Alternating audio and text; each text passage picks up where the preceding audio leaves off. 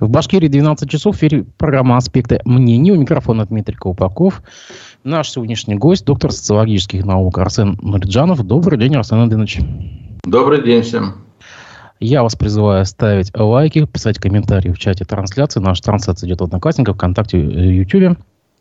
Позже э, расшифровки нашей беседы вы сможете найти на сайте Аспекты Медиа и в телеграм-канале Аспекты. Арсен Эдвинович, буквально сейчас приходят новости на, на новостную ленту, что евро поднялся выше 100 рублей, доллар уже выше 92 рублей. А, и даже коммерсант успел под, почитать, что нам э, грозит из-за этого. Так вот, по данным издания «Коммерсант», бытовая техника и электроника в России подорожает в среднем на 10-15%.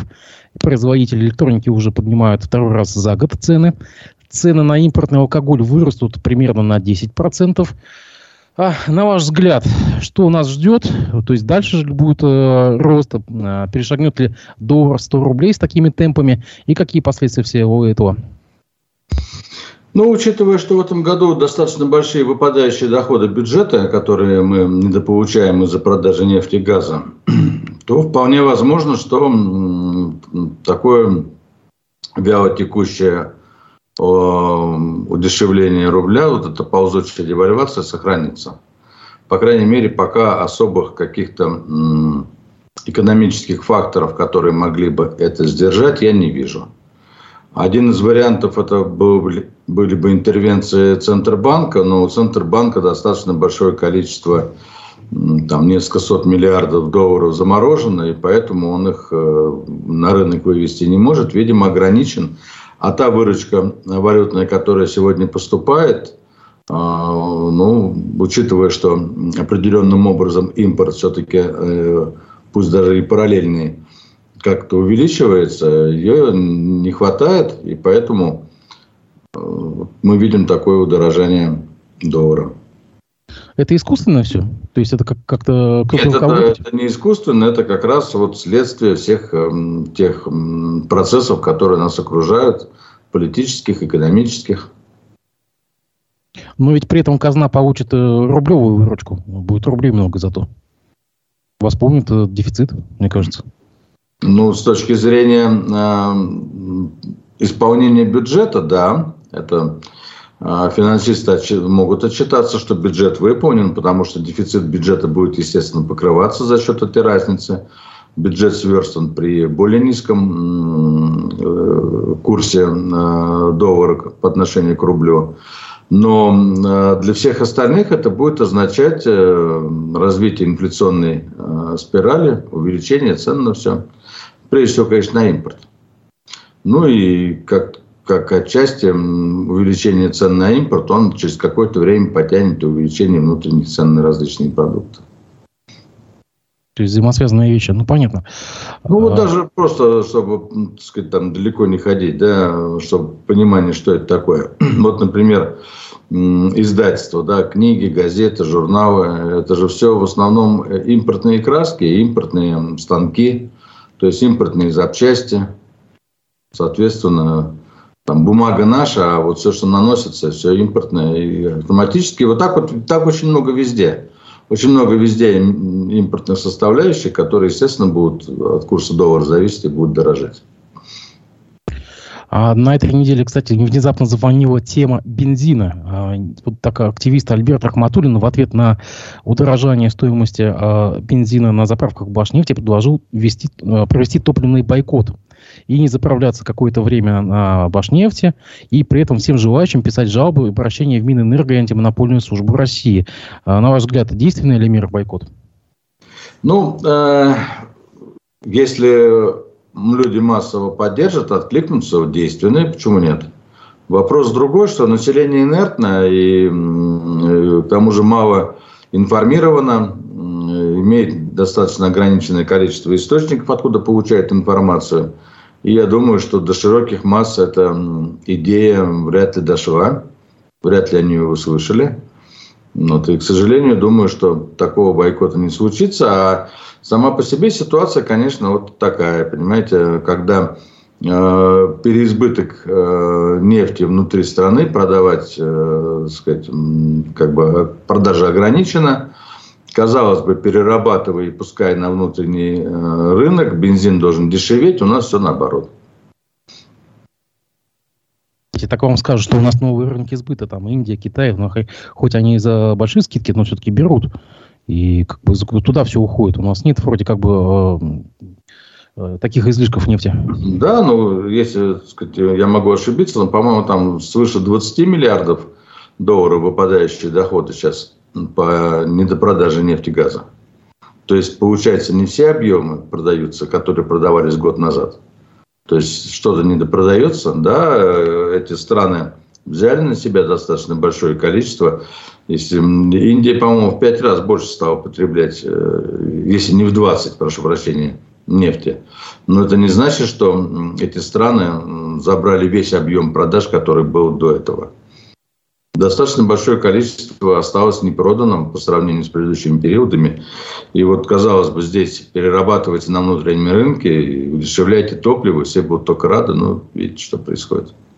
А, но самое, кстати, интересное, что подорожание началось, на, по сути, накануне уборочной кампании, когда скоро э, аграрии будут потреблять огромное количество топлива для уборки урожая. По всей видимости, мы тоже что-то увидим здесь.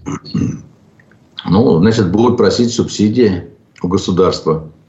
То есть э, по государственной компании будут поднимать цены, а государство потом будет за счет наших налогов датировать этот, этот подъем. Скорее всего, наверное, что-то типа такого нас ожидает. Хотя все это, в общем, не есть правильно. Правильно было бы, конечно, посмотреть э, соответствующим органам и антимонопольному в том числе на то, что происходит – и правительству ничего не стоит разобраться, почему повышаются цены, например, у той же Башнефти, что происходит. И, значит, попытаться провести переговоры о том, чтобы этого не было. Но ведь Башнефть не принадлежит сейчас Республике Башкортостан. Мы же вот в свое время сделали все, чтобы достояние республики перешло в руки других, не э, жителей Башкирии. Ну что ж, спасибо Муртазе Рахимову и же с ним пожинаем теперь эти плоды. А, между тем, э, вчера Минэкология лишила э, компанию Дертвили Миливатстрой э, статуса регионального оператора по обращению с ТКО. Почти три года длилась эта история. Наконец-то вот эту компанию, которая входит в группу компаний Мехуборка, федеральная группа компаний, ну, по сути, выдавили из Башкирии. Ваш взгляд, как это э, повлияет на мусорный бизнес, на инвесторов, на вот вообще вот на общую чувствительность этого рынка? И почему, собственно говоря, так не, власти не взлюбили эту компанию пришлую? Сложно сказать. Вообще вся эта мусорная история достаточно такая темная вещь. И не очень понятно, с понятными была перспективами изначально. И сейчас не ясно, чем это закончится. Но мы помним, что когда объявлялись э, конкурсы, то многие критиковали конкурсантов за то, что заходили фирмы, там, где численность персонала один-два человека. То есть фактически ложки наспех созданные, в которых ничего не было, пустышки. Лишь бы, значит, только вот э, заключить этот контракт. Тут государство изначально, на мой взгляд, правила игры не совсем правильно установило. Надо было, конечно, установить критерии того, кто мог бы участвовать, чтобы это участвовали компании, которые могли бы реально показать и доказать, что у них есть возможность этим заниматься. Но я так понимаю, что вот у упомянутой компании такие возможности были. Насколько я понимаю, из э, сообщений в прессе какие-то вот э, не сложились взаимоотношения между руководителями но вообще мне трудно сказать, я очень слабо представляю себе эту сферу и слабо представляю суть тех конфликтов, которые там происходят. Но вот то, что само по себе все это сделано криво, это я представляю хорошо.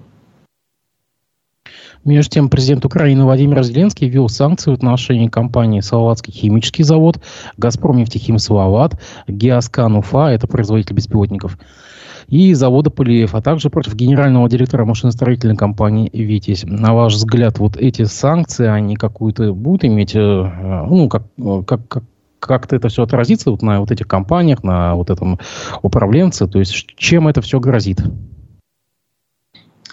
Ну, э, может быть, конкретно вот, э, вот в настоящее время, вот в моменте это ничем не грозит, и эти санкции больше такое политические заявления.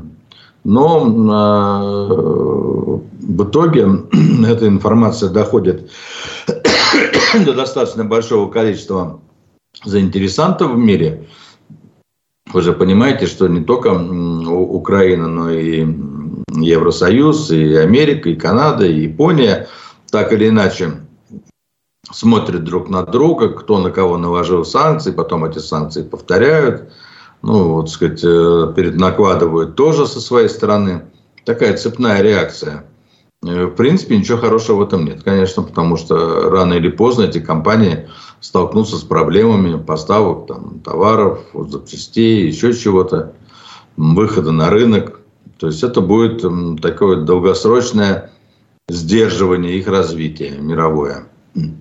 Дай бог, чтобы это преодолелось быстро, но если это быстро не преодолеется, то в долгосрочном плане, конечно, это скажется. Тем более вышеупомянутой компании им требуется специальное оборудование, которое не всегда у нас производится в стране. Раньше закупали его на Западе, сейчас пытаемся купить через, э, там, видимо, какие-то третьи страны, там, Китай, не знаю, другие страны. Но мы же слышим о том, что во всем мире идет компания, которая пытается пресечь и параллельный импорт, и вот возможность через третьих стран нам закупать. То есть все это, в принципе, не есть хорошо.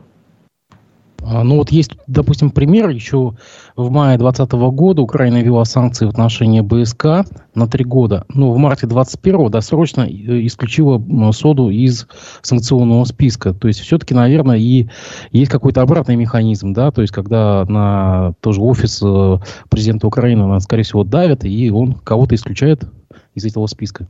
То есть, видимо, э, Европе тоже не нравятся эти санкционные списки.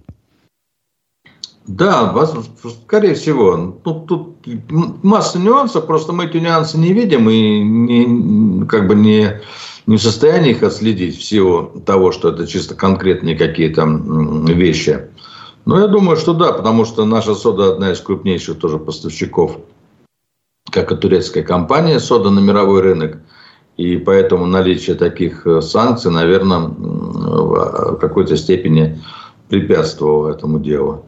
Но Украина же не только на нас накладывает там санкции. Вот она объявила, например, Доместос спонсором э, значит, военных действий против Украины. Там еще ряд компаний западных, которые у нас продаются, что они вот тем самым, продавая свои товары у нас, способствуют, ну, являются спонсорами вот противостояния. Но это все политические заявления, политические вещи, понимаете. С точки зрения политики, наверное, это может быть и понятное заявление, а с точки зрения здравого смысла, ну, где до места, где Украина, понимаете. 17 по 20 июля в Уфе пройдет антикоррупционный форум. Как вы считаете, вот на этой выставке достижений, коррупцион, антикоррупционных достижений, есть в Башкирии чем-то похвалиться? Есть у нас какие-то Э, в этом э, инновации на этом поприще? Ну, э, возможно, возможно. Сложно сказать, какие примеры будут приводиться, но, наверное, есть какие-то примеры, которые Башкирия покажет. Другое дело, что у нас таких, сейчас я даже не очень вспоминаю, какие у нас коррупционные дела-то в последнее время были. Ну, только, наверное, вот э, дело Башспирта, наверное, да? Дело Башспирта, но оно до суда не дошло, потому что там не закончено расследование. Ну, да. может быть, Кучербаев-Беляев, как бы, а, ну, это ну, не Кучербаев-Беляев, это же не коррупция. Да, пиксельные ну, елки. Понимаете, они, у них же там халатность и так далее. То есть, э, как бы статьи за то, что, ну, в общем, это не коррупционные статьи. Коррупционная а, электрические коррупция, сети. Электрические а? сети, электрические сети. Да, вот с электрическими сетями, с передачей, но там тоже нет судебного решения. Ну, значит, каких-то покажут э, мелких гаишников, врачей, которых поймали там за взятки 500 рублей, там 700 рублей. Отчитаются, что... И, кстати говоря, я помню, что в каком-то рейтинге мы достаточно там занимаем одно из э, таких приближенных к первым местам мест по борьбе с коррупцией, но в основном как раз именно потому, что вот идет борьба с, э, с такими бытовыми взяточниками, я бы так сказал, там гаишниками, врачами, э, преподавателями. Ну, это все мелкие суммы. А, ну, у нас есть вот с елками, кстати, с пиксельными. Вот если бы э, сейчас это дело довели до ума, вот тут хорошо бы. Вот это чистой воды, значит, коррупционное дело может быть с пиксельными елками, когда руководитель компании, который закупал, кивает наверх и говорит, что ему оттуда поступило распоряжение купить в этом месте по, этим, по этой цене елки.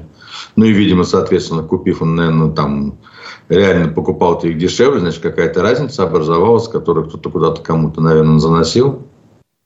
Но, а, к сожалению, а, звучит красиво антикоррупционный форум. Уверен, что там будет масса симпатичных мужчин и женщин пиджаках и строгих офисных костюмах. Будут очень хорошие пафосные речи, выступления, презентации, фуршеты, банкеты – приезд первых лиц выступления, но к реальной борьбе с коррупцией это будет иметь ну, такое же отношение, как, э, условно говоря, как, вот, ну, так, как, как мы можем влиять на погоду. Вот, можем мы влиять на погоду или нет?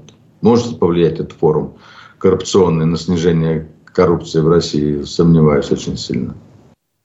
Тогда вообще зачем такие мероприятия устраивать? То есть для галочки? Для галочки, для показухи. У нас все власть устраивает, чтобы показать, что она вот есть власть, она вот, видите, работает, заботится, значит, э, борется с коррупцией. Это же вот одна из задач, которую власть перед собой ставит. Ну, только борьба, бороться с коррупцией не там надо, он э, как э, говорил вот, Михаил Михайлович, сатирик наш, господи. Жванецкий. Жванецкий вылетел фамилия, да. Когда он говорил, так а что, вот пришли, вот э, когда там федеральное собрание, там послание идет федеральному собранию президента, вот приходи туда, и вот все, вот забирай их всех, вот они все здесь. Так же он говорил. Вот, по-моему, вот этот самый такой был бы правильный путь борьбы с коррупцией, но почему-то ну, именно их не принимают. По нынешним Пока временам это, э, это тянет на экстремизм там или еще что-нибудь даже по существеннее. Ну, я рассказывал только то, что Михаил Михайлович Жванецкий в своей миниатюре рассказывает. Это даже вопрос к нему. Да. да. Между тем, прошло полторы недели с, э, со времени марш-броска э, Пригожина на Москву. Э, политолог Абаз Галямов, признанный иностранным агентом, опубликовал пост, в, пост, в котором задался вопросом. А ведь действительно нам на, на следующий день президент Владимир Путин грозил расправы с мятежниками. А вот теперь можно уже поинтересоваться результатами, вопрошает Галямов. Каким образом Пригожин ответил за свое предательство? И, видимо, таким. Вчера ему вернули 10 миллиардов рублей, сегодня наградной пистолет, и похоже, что все это элементы наказания. Согласны ли вы с политологом Аббасом Галямовым? А, вы знаете, да, вот, честно говоря, глядя на все это, у меня возникает масса вопросов. Вот смотрите, у нас тут только что э, прошел суд над э, Э, бывшим руководителем штаба э, Навального в Уфе. Навальный внесен в реестр экстремистов и террористов. Давайте отметим. Да, Чанышева. Чанышева внесена также в реестр экстремистов и террористов. Да, вот они все внесены в реестр террористов. И кого там еще? Э, экстремистов-террористов. Экстремистов-террористов, да. Но при этом, как бы, у меня просто возникает вопрос – а, э, вот э, в чем э, разница вот их действий от разницы Пригожина? Насколько я помню, при этом походе Пригожина там а, были сбиты несколько самолетов. Нам об этом официально на всех каналах рассказали. Да? Есть погибшие летчики. Соответственно, ну а кто понес вот за это наказание? Понимаете? То есть вот как-то несопоставимость как-то одних действий судебных властей с другими, которые ничего не происходит, вызывает массу, массу недоуменных вопросов. То есть, что это, что это такое вообще, как это происходит? То есть, на наших глазах получается, что кто-то может вот так такое себе позволить и при этом остаться, ну, фактически ну, ненаказуемым, так что ли? Вот это вот как-то очень удивительно. Поэтому, наверное, я присоединюсь к этому вопросу, и тоже мне хотелось бы знать, а как так? Только что грозно сказали, что это предательство, удар в спину, э, назвали это военным мятежом. Если откроем уголовный кодекс, там есть такая статья. Ну, то есть, э, серьезные же люди там. Президент же сказал, не просто кто-то. Президент не может сказать просто так что-то. Значит, соответственно, у него есть основания Если есть основания, если он дает квалифицируемый признак в соответствии с, налог... с уголовным кодексом, ну, так тогда должны какие-то действия быть, там, не знаю, прокурорские. Ну, понятно, тут целое, в общем, можно рассказывать, что должно быть, ничего этого нету. Парадокс.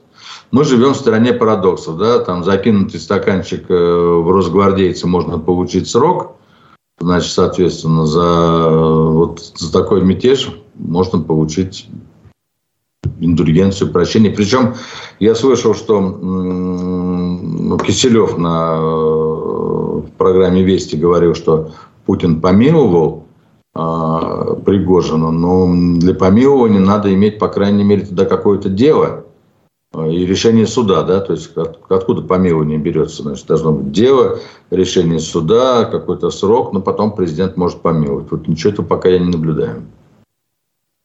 А вас, кстати, не удивила цифра, которую тот же Киселев э, обозначил, что за все время существования вот, э, вот этой структуры, там, Конкорд, там, Вагнер, вот в структуру Пригожина вкачали чуть ли не полтора триллиона рублей. Так, на секундочку, у нас, по-моему, дефицит э, бюджета в 2,6 оценивается, а тут такие суммы просто колоссальные, гигантские суммы. Меня больше удивило другое. Не далее, как год назад, по-моему, Путин на одном из своих выступлений говорил, что э, государство э, не вкладывает ни копейки в ЧВК Вагнер. Это все, значит, там он сам это делает.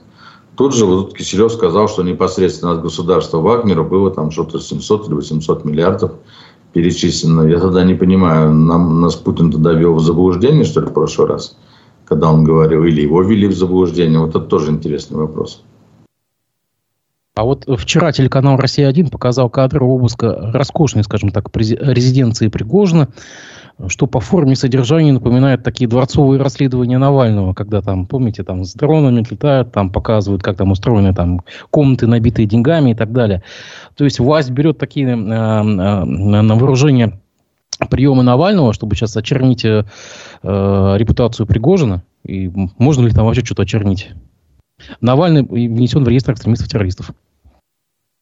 Ну, вполне возможно. Понятно, что такой прием показывать э, населению признаки чужой роскоши, конечно, это вызывает социальное недовольство и, в общем-то, чувство несправедливости. И, и наоборот, точнее, сказать, требование восстановления справедливости, да, вполне возможно, что вот такие приемы э, тоже власть копирует и использует. Почему нет? Ну, кстати, она и раньше это делала всегда. Так что тут трудно сказать, кто из них раньше стал копировать. Э, кстати, сейчас приходят новости. Э, глава Центробанка Набиулина на фоне евро за 101 рубль э, и доллара по 92 заявила, что плавающий курс – это благо, которое позволяет экономике России легче абсорбировать внешние шоки. Вы что-то из этого поняли? Кто да. чего, кто чего да, абсорбирует? Но э, именно плавающий курс позволяет нам э, вот проходить это экономические волнения. То есть, если бы Центробанк, она хочет сказать, сдерживал бы этот курс каким-то искусственным образом, там, если бы были бы возможности проводить интервенции, то вполне возможно, что этот дешевый доллар стали бы скупать еще быстрее, а, чтобы там вывести за границу и так далее, в офшоры. А так э, э, таких массовых действий не происходит, и как бы вот вывода денег за границу, видимо, меньше сейчас. Я так понимаю, что она смотрит на сумму ежемесячных выводов за границу и видит, что они упали по сравнению с предыдущими периодами. Может быть, может быть, будем наблюдать, что будет еще до конца недели. А между тем, а, удивительная история случилась с бывшим директором «Газпром» нефтехим Салават Айратом Каримовым. Его адвокат Рамиль Гизатуллин сообщил сегодня, что э, с карт господина Каримова похитили почти 50 миллионов рублей.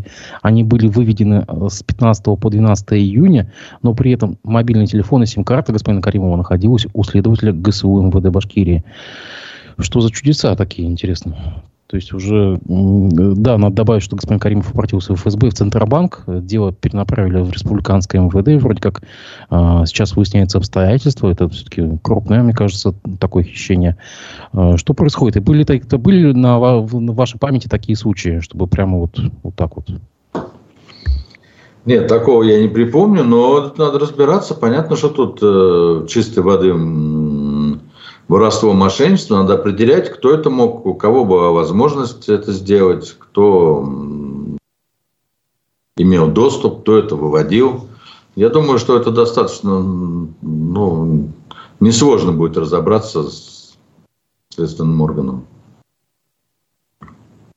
Ну, учитывая, что мы недавно слышали про взятку там несколько миллиард с чем-то, да, там одному из э, работников МВД за то, что он там какое-то дело прикрывал в биткоинах. Я уже теперь ничему не удивляюсь.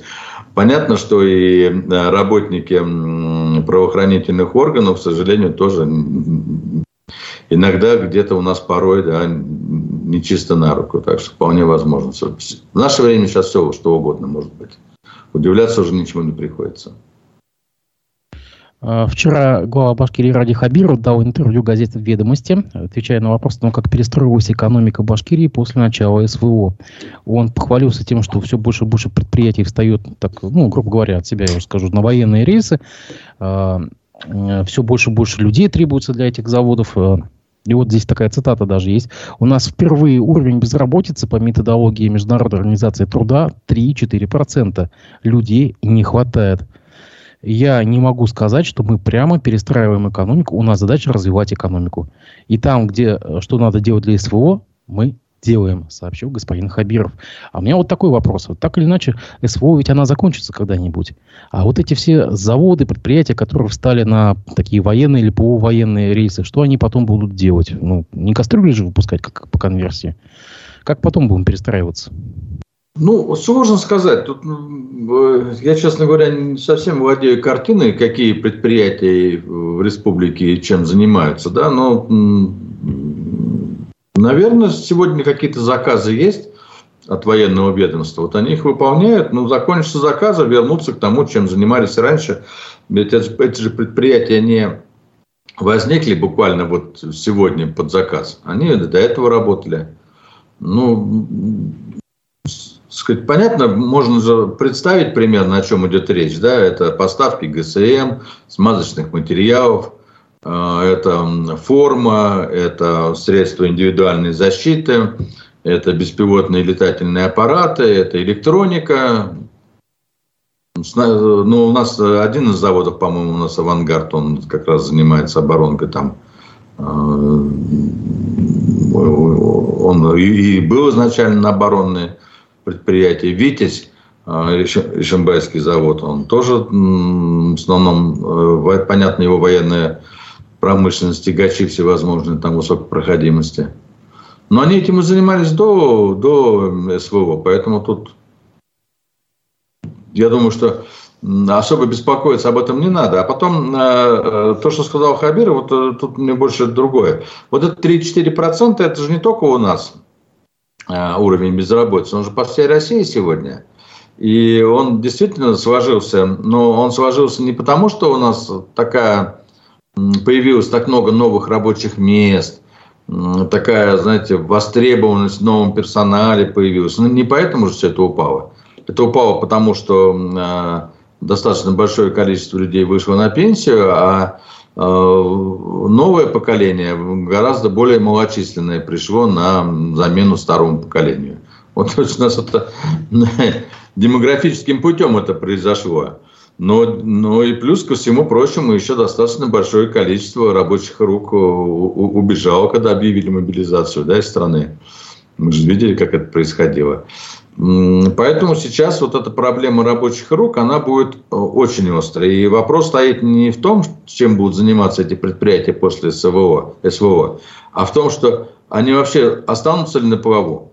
Будут ли у них люди, которые... Э, смогут ли они удержать тех людей, которые у них работают – Потому что сейчас э, из-за такой нехватки персонала, конечно, идет э, гонка за людьми, и прежде всего она, так сказать, увязана на повышение заработной платы. Да? Сегодня предприятия вынуждены повышать заработные платы, фактически переплачивать своим работникам, и открываются, соответственно, новые вакансии, куда эти люди могут перейти.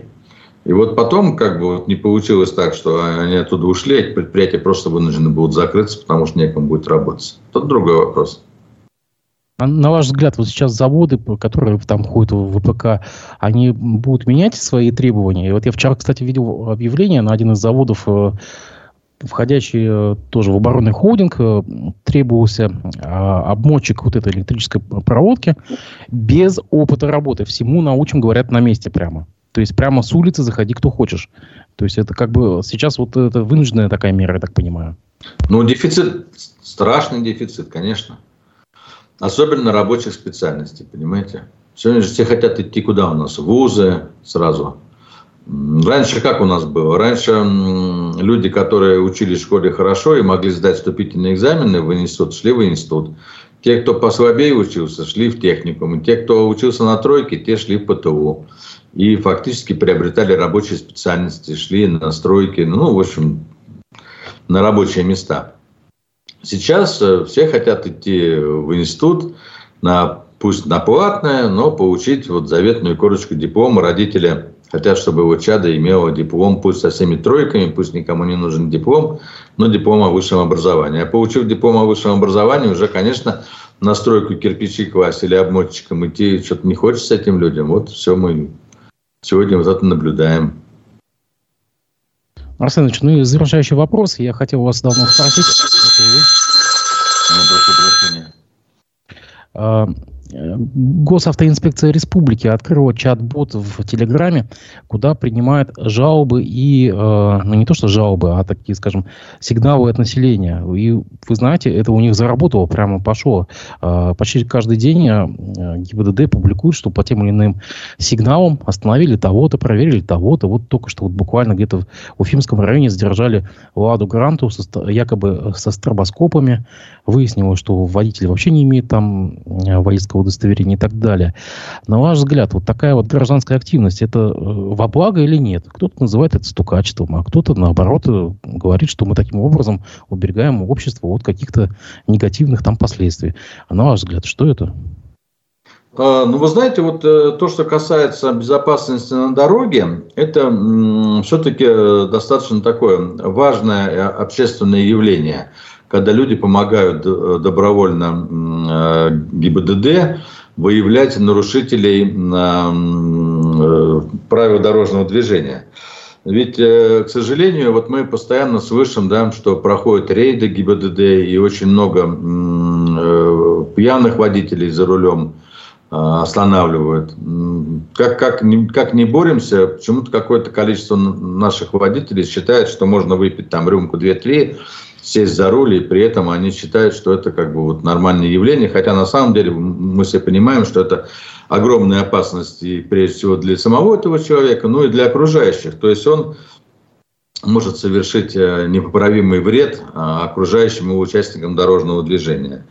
И, конечно, вот выявление этих э, пьяных, если кто-то заметил ненормальное поведение на дороге машины, да, или э, лих, какого-то лихача, который, знаете, наплевав на все правила, значит, э, создает аварийную ситуацию на дороге, не думая об других участниках движения. А сейчас огромное количество у нас всяких видеорегистраторов на, на каждой второй машине. И, соответственно, с этого видеорегистратора посылают ГИБДД об этом нарушении, то я, честно говоря, только приветствую. Вот это вот как раз та часть, которая показывает, что э, не безразличные участники дорожного движения, они беспокоятся и о себе, и об окружающих. Это, вот эту часть я не считаю стукачеством. Я считаю, что это вот забота прежде всего о нас, о себе, потому что это жизнь, понимаете? Я вот только что там ездил в Челябинск туда-обратно, вот вчера приехал. И, ну, перевернутые фуры сожженные, понимаете, по дорогам стоят, попавшие в ДТП и так далее. Это же все увечья, гибель людей, это трагедия, которой можно было бы избежать, вовремя останови этого вот нарушителя. Поэтому тут я за. А не станет ли это инструментом сведения личных счетов?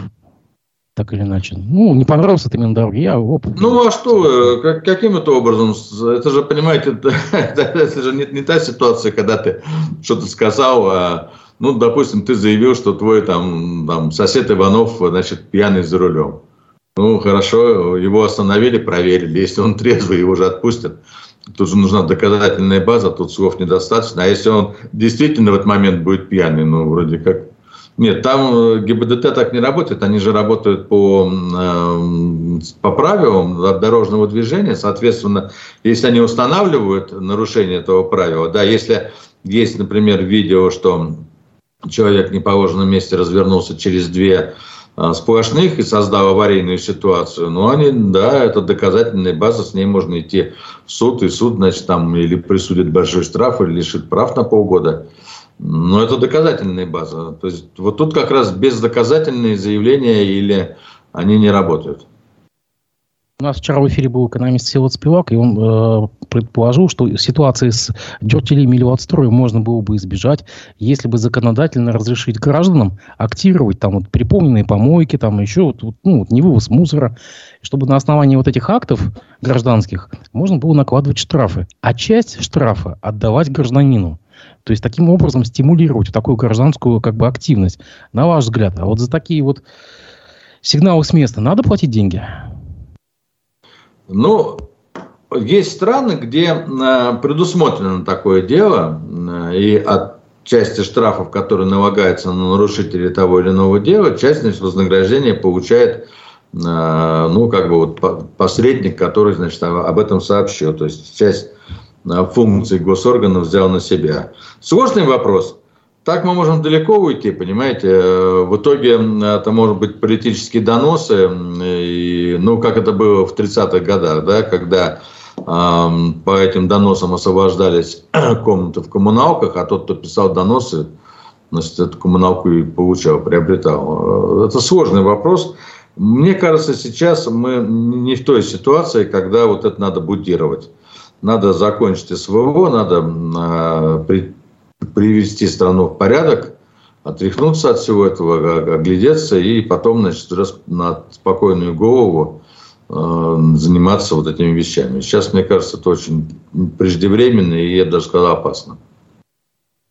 Арсений Ильич, благодарю вас, что нашли время выйти в эфир и с нами побеседовать. Спасибо вам большое. Всего доброго. Надеюсь, увидимся еще. До свидания. Всего хорошего.